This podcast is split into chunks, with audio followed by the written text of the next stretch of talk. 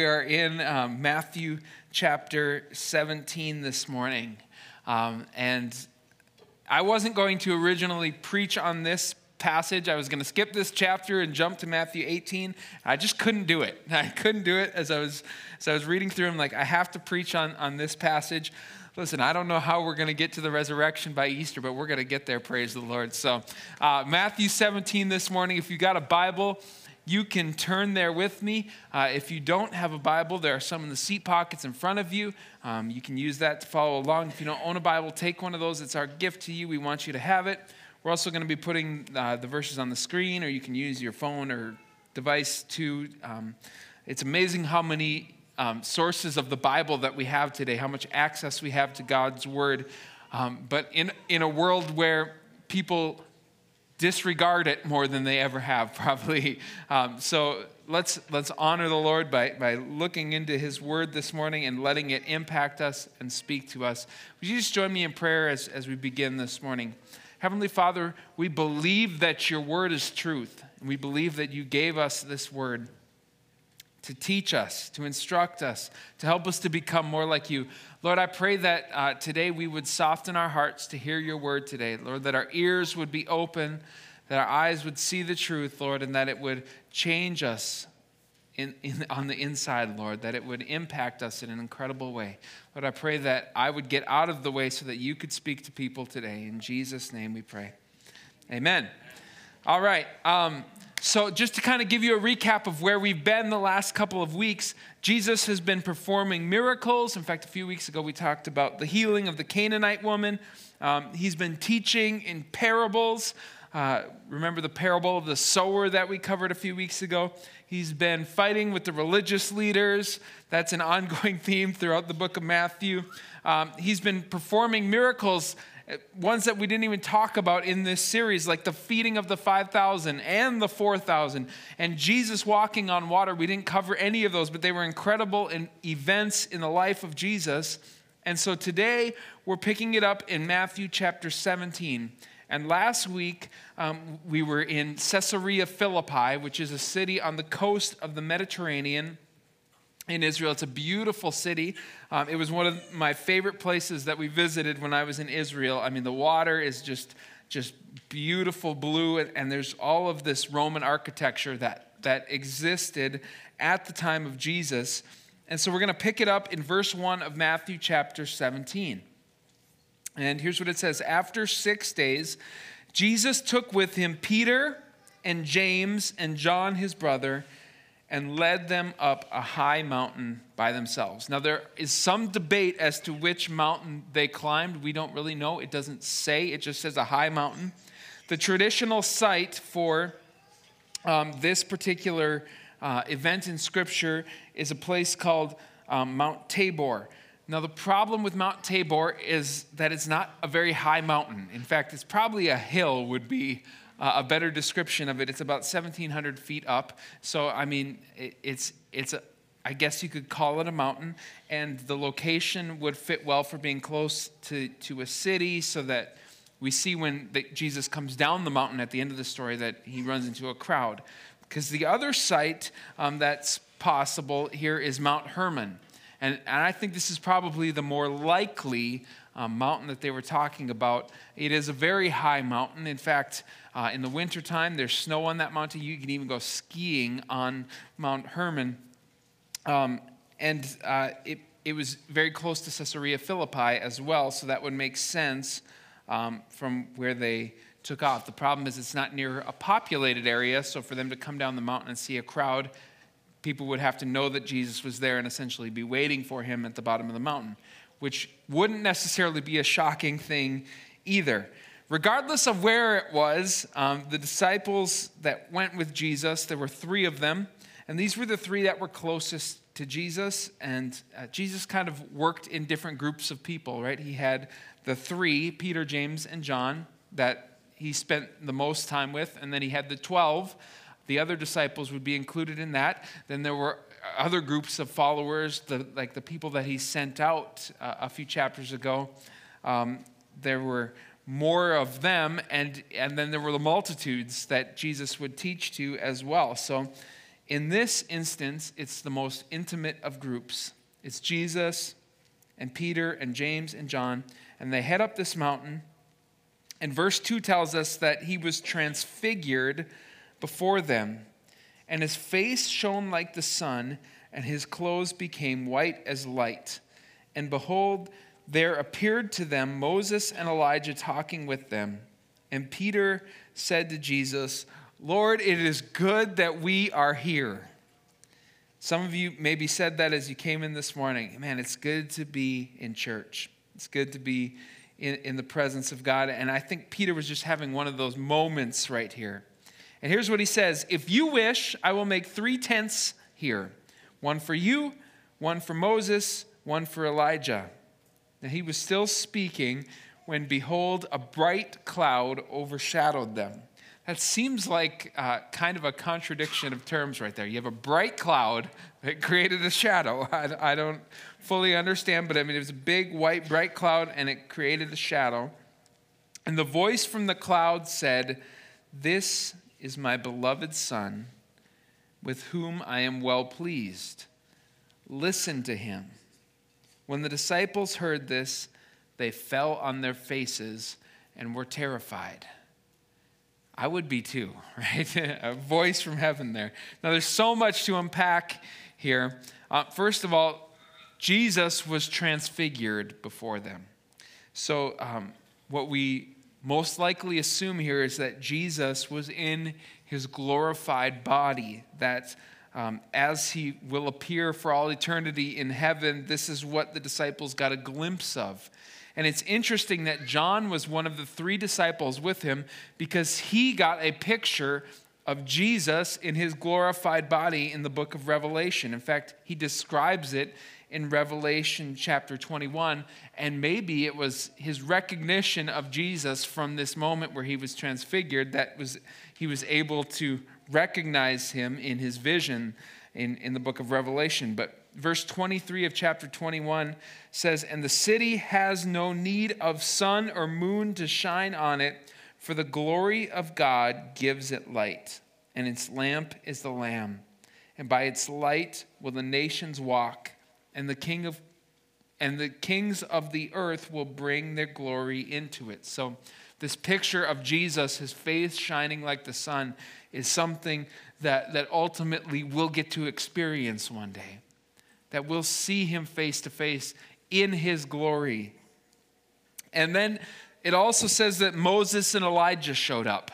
Now, that had to be a shocker because they've been dead for several hundred years. And I don't know exactly how um, Peter and James and John recognized these two because they'd never seen him.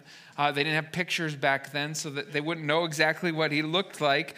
But um, I believe that, that uh, God gave them a revelation in that moment, that they knew who they were looking at. And, um, and there are a reason that these two people were selected by God for this moment. I believe that they were representative of the law, which Moses was the author of the law, right? He wrote out the law and gave it to God's people and then the prophets. Elijah was probably the greatest of all the prophets. And this um, idea of the law and the prophets is something that Jesus has referenced multiple times up to this point. In fact, back in chapter 5, we looked at this passage. In verse 17, it says, Do not think that I've come to abolish the law and the prophets. I've not come to abolish them, but to fulfill them. So there's something symbolic here that's going on that, that God is giving the disciples this picture of the law and the prophets in the people of, of Moses and Elijah. And Moses and Elijah were witnesses to who Jesus actually is. So Peter does something here. He says, Let's make three tents. Um, now, it's very possible at this moment that it was the Feast of Booths or the Feast of Tabernacles in Israel. Uh, the timeline would have fit, it would have been about this time that that festival would have been going on. And this was one of the, the three holidays where people would make a pilgrimage to Jerusalem in that moment to celebrate this. And they would construct these tents And, and maybe tent isn't, isn't the, the best word, but it's these temporary shelters. And for a week, they would spend time in these outdoor tents celebrating um, the Feast of Booths. And it was to remind them of the time that they were in the desert. It was reminding them of God's provision as He brought them out of the land of Egypt and into the desert. And so at this moment, they very well could have been celebrating the Feast of Tabernacles, or maybe it was just around the corner. And Peter's like, I've got an idea. We have the man, right? The OG here, Moses, who was with God's people in the wilderness. Let's set up some tents right here and hang out for a little bit. And so now here's um, Moses and Elijah. Peter's like, listen, we'll make a tent for Jesus, we'll make a tent for Moses, we'll take, make a tent for Elijah, and we'll just spend uh, all week here hanging out with them, having conversations, learning about what it was like. Uh, now, and I think Peter is doing something that we as, as Christians do all the time. He made two mistakes in what he had to say. And um, as we just read, he was corrected by God the Father himself, like a voice from heaven. Now, it's been a rough couple of weeks for Peter, all right, because just last week we talked about Peter, how he made this big confession about who Jesus was. And Jesus was like, Good job, Peter, you got it right. Well done. And then he said something else, and Jesus was like, Hey, get behind me, Satan. So he had just gotten done being called Satan by Jesus, and now a voice from heaven comes down and corrects Peter in this moment. And I think he's making two mistakes that, that we make all the time. The first one is this valuing experience over purpose. Remember what Peter said? when, when he saw Moses and Elijah, he said, Lord, it's good that we are here. And, and I would say that is an accurate statement, but it reveals something in his heart. Why is it that Peter wanted so badly to build a tent? He wanted this day to last forever.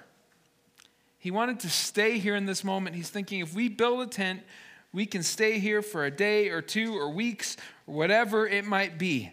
And as a Christian, we can almost all of us can relate to this in some extent. We want that moment when something significant happened in our life, that experience that we had, that moment where God really impacted us. Maybe it was a retreat or a camp or a time of worship or a church service, a time where you got away from your life and from all the busyness of the, that the world has to offer, and you had a moment with God. And those are good things. They're so important. Those moments are, are bring life and energy and they renew us. But the point of them is not to keep us in that moment. The point of those moments is to give us that enthusiasm and that energy to go back into the world that we live in, that those experiences on the mountaintop would translate into the way we live our lives in the valley. And Peter was was dealing with this, like being torn in the direction of, of being his, his commitment to Jesus and the mission that, that they have on this earth, and just enjoying this moment on the mountain. And sometimes we as Christians get so wrapped up in those mountaintop experiences that we just want to ignore the rest of our life. So we survive throughout the week looking for that next moment, for that next experience, for that next thing to carry us, when in reality we should carry what happened in the mountain with us into the valley. That we can recreate some of that, that passion and enthusiasm that God has instilled in us and bring it to the world around us who so desperately needs to hear it. There were only three disciples that went up with Jesus onto the mountain. And so they had the responsibility of carrying back with them what God had put into their hearts in that moment. Second mistake that Peter makes is this he places faith in people over God. Now, we all know that Peter's a little bit impetuous, right? I mean, he's, he's loud, outspoken. I mean, he's, he talks without thinking. And now he's being rebuked by God the Father himself. But you know what, what, what God is doing here is he's making clear who is who. Right? Peter's plan is to make three tents one for Moses, one for Elijah, one for Jesus. And the Father is making it clear that there's only room for one. There's only room for one. You know, we as Christians place our faith in people far too often. Um, there have been people in my life that have been absolutely critical in the development of who I am as a follower of Christ today. God used some people in my life to speak to me, to encourage me. Um, many of them I looked up to and I really respected them. Several of them are not even following Christ today. People that, that I would put on a pedestal and say, You were important in my development as a believer, you were important in, in instilling faith inside of me. Others have, have quit in ministry, some have broken families. And, you know, honestly, I have a list of names going through my head right now. It's far too many. And, and it's painful for me to think about that and look at that and, and see where they're at now. And I have to try to reconcile well, how, did, how were you so instrumental in helping me grow in my faith and yet so broken yourself? As a pastor, I hear this, this phrase a lot I've really been hurt by the church. Uh, maybe you've said those words before. Um, and usually, what that means is a pastor or a church leader or maybe someone who just goes to their church has done something to offend or to hurt them. And listen, if that's you and, and you would say, Yeah, I, I relate to that, I'm sorry that happened to you. And I'm sorry that you were hurt. And, and frankly, um, most of the time, those things shouldn't happen. But here's why it happened. And I want you to understand this the church is made up of people. And we're all pretty messed up, right? We're all broken. Listen, can I tell you something? I have been hurt by the church. But yet, I'm here today thoroughly invested in the ministry of the church. And I'm telling you that to explain to you that, that people will always disappoint you. People will always let you down. And I'm not trying to be insensitive here. I understand there's been a lot of misuse of scripture, a lot of abuse by church leaders, a lot of things that, that we will have to answer for someday. Right? Scripture is very clear that, that there's a role for leadership in the church and that ultimately we're responsible for how we stewarded that position that God has placed us in. And so if, if you've been abused by church authority in the past, I'm not saying that you should just suck it up and that you, that you shouldn't feel badly about that. No, that's horrible and that's wrong. And that's something that we are working to be better at as a church as a whole. But the fact is that people are always going to fail you, they're always going to make mistakes. And if your hope is in people, then your hope is in the wrong thing. And I'm saying this proactively because, listen, you're here today and maybe uh, you're feeling good about the church that you attend. Maybe you love being here. Maybe you're wrestling with it and you're feeling frustrated by the church.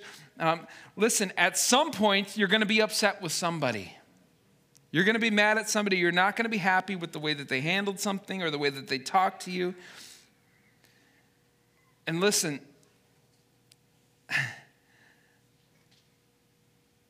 I, I hear this all the time as, as people maybe um, come to a new church. In fact, that's usually the first step when they're hurt and frustrated by somebody in the church is they're like, well, listen, I'm going to just try a different church because maybe I'll find a church then where people will love me and care about me in the right way. And so they, they switch to a different church, and then the same thing happens again. Somebody fails them, somebody lets them down, somebody disappoints them. And eventually, you run out of churches to try, right? And you realize that oh, maybe, maybe the church is the problem. Maybe I don't need to go to church anymore. Maybe I don't need the church at all. Maybe my faith in Jesus is, is what's important. And so you walk away from the church. And then at some point, you translate your experience to God Himself. You know, I've heard a lot of people say, I left the church because I was hurt by someone in the church. I've never heard one person say this I left the church because I was really hurt by Jesus.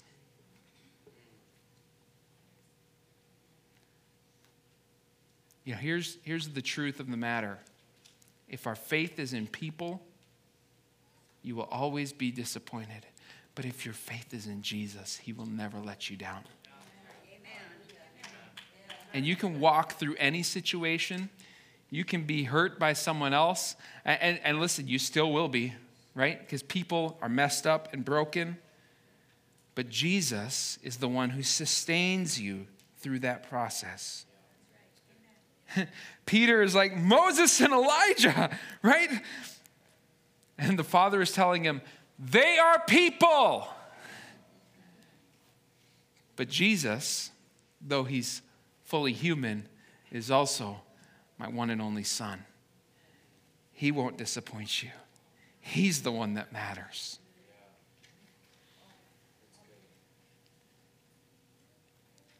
This is what the enemy does, right? He uses people to create bitterness, to create unforgiveness, to create tension in our hearts. And now, because of that unforgiveness, that seed of unforgiveness in our hearts, now we become people that hurt other people.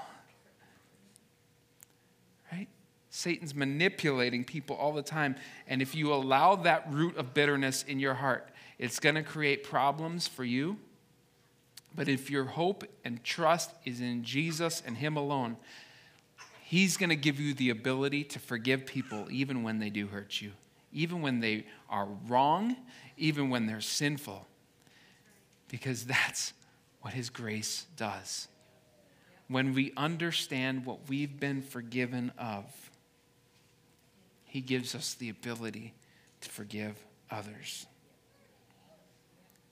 The church has problems because the church has people. And can I tell you something? You and I are both people and problems.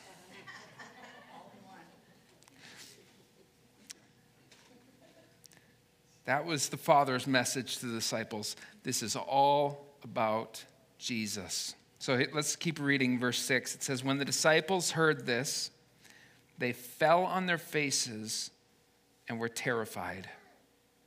Now, if I heard a voice from heaven, that would probably be my response too. Like, that would scare me. but Jesus came and touched them, saying, Rise and have no fear. And when they lifted up their eyes, they saw no one but Jesus only. Now that's a visual right there. Here's Moses and Elijah. Here's this moment of encountering the power of God. And who's left? It's Jesus. And what does he do? He doesn't sit there and chew him out. Peter, you idiot, you did it again. No, he puts his hand on his shoulder and comforts him and says, Hey, it's okay. Pick your head up. I'm still here. I'm still with you. Verse 9 As they were coming down the mountain, Jesus commanded them, Tell no one the vision until the Son of Man is raised from the dead. And the disciples asked him, Then why did the scribes say that Elijah must come? Uh, okay, so now we're back to um, the scribes and the Pharisees. And, and remember, the last couple of weeks, we've been talking about how Jesus is saying, listen, stop listening to these people, the Pharisees and the scribes. They will mislead you, they will pull you down, they'll drag you into a pit. It's like the blind leading the blind. And he answered, Elijah does come, and he will restore all things. But I tell you that Elijah has already come.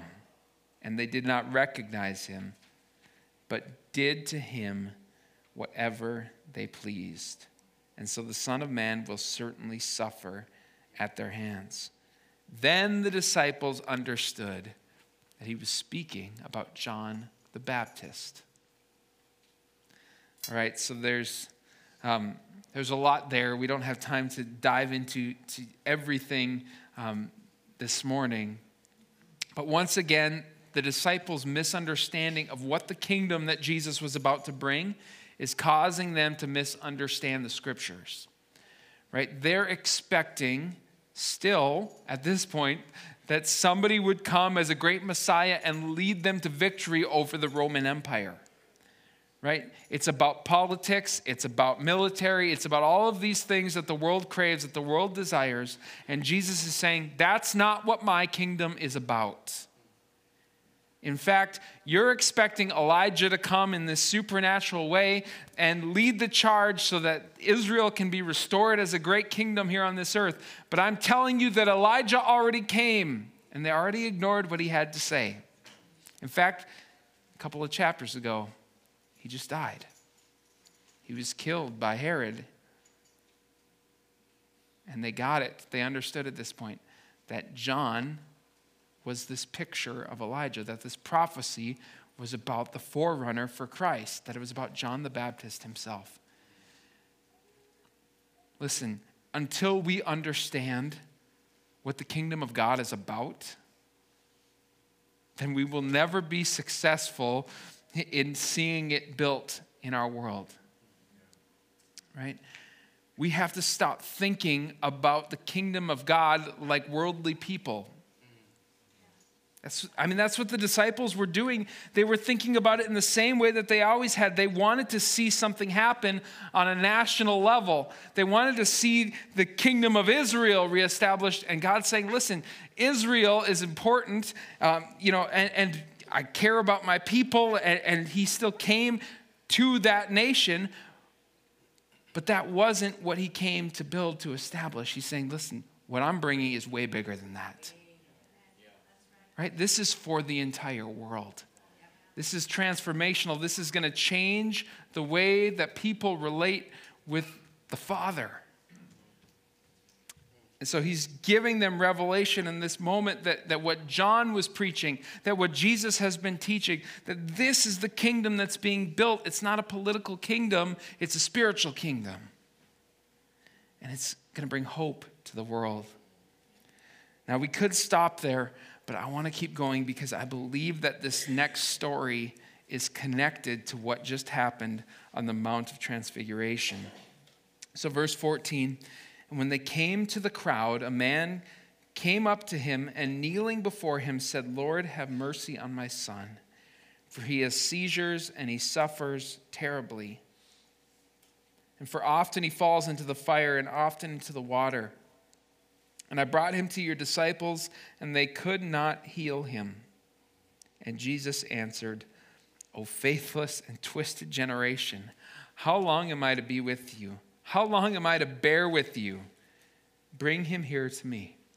You know, sometimes Jesus is harsh with people, isn't he? Right?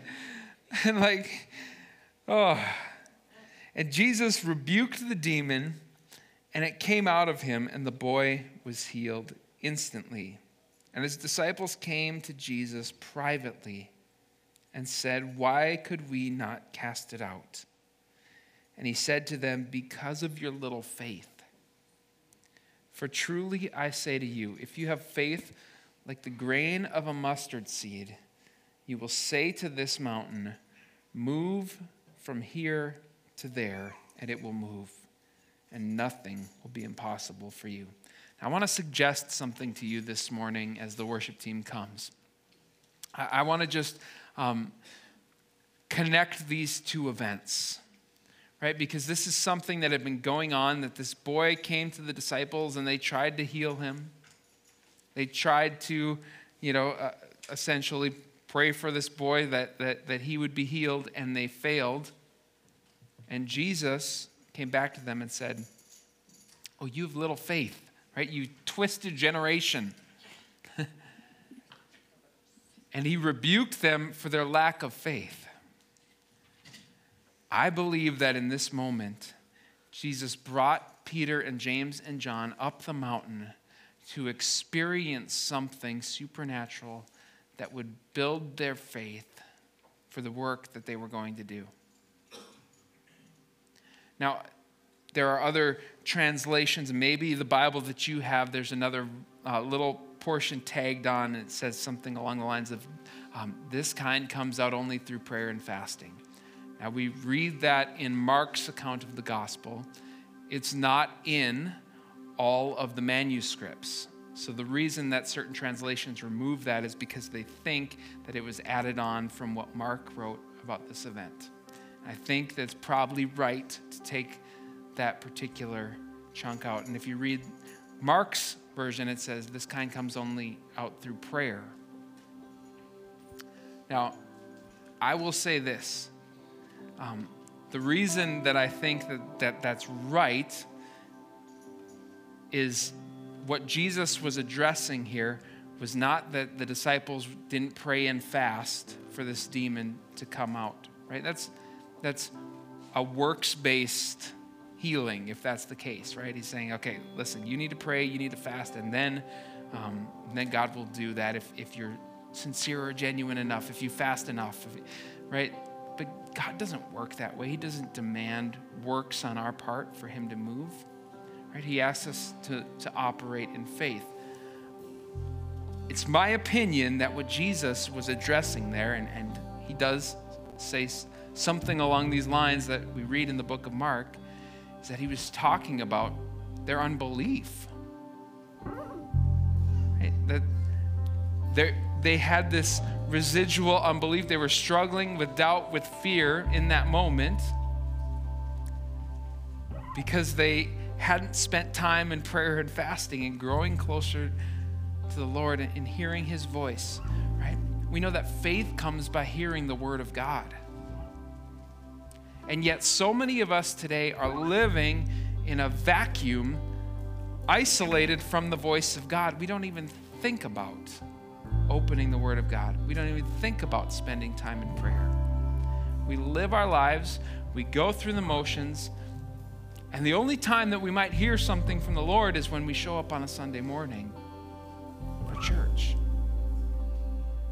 Listen, if you want to move in the kingdom of God, if you want to experience His presence, then you need to build up your faith. And you do that by hearing the word. You do that by spending time in His presence, by letting Him speak to you by understanding your identity in Christ and who you are.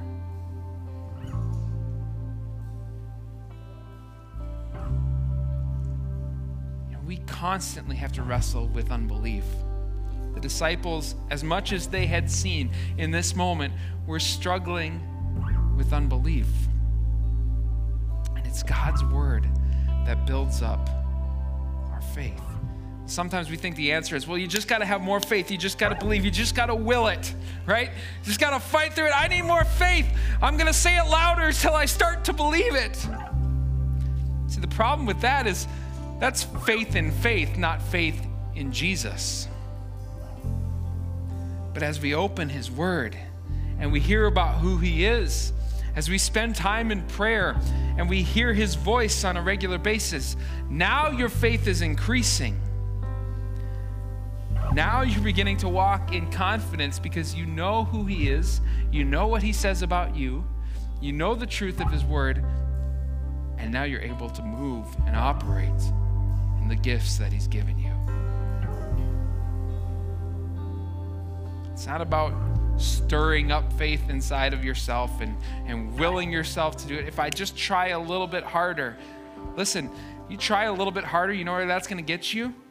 Damnation and hell right? That's, that's what our efforts do for us. It's only by the grace of God that we are saved.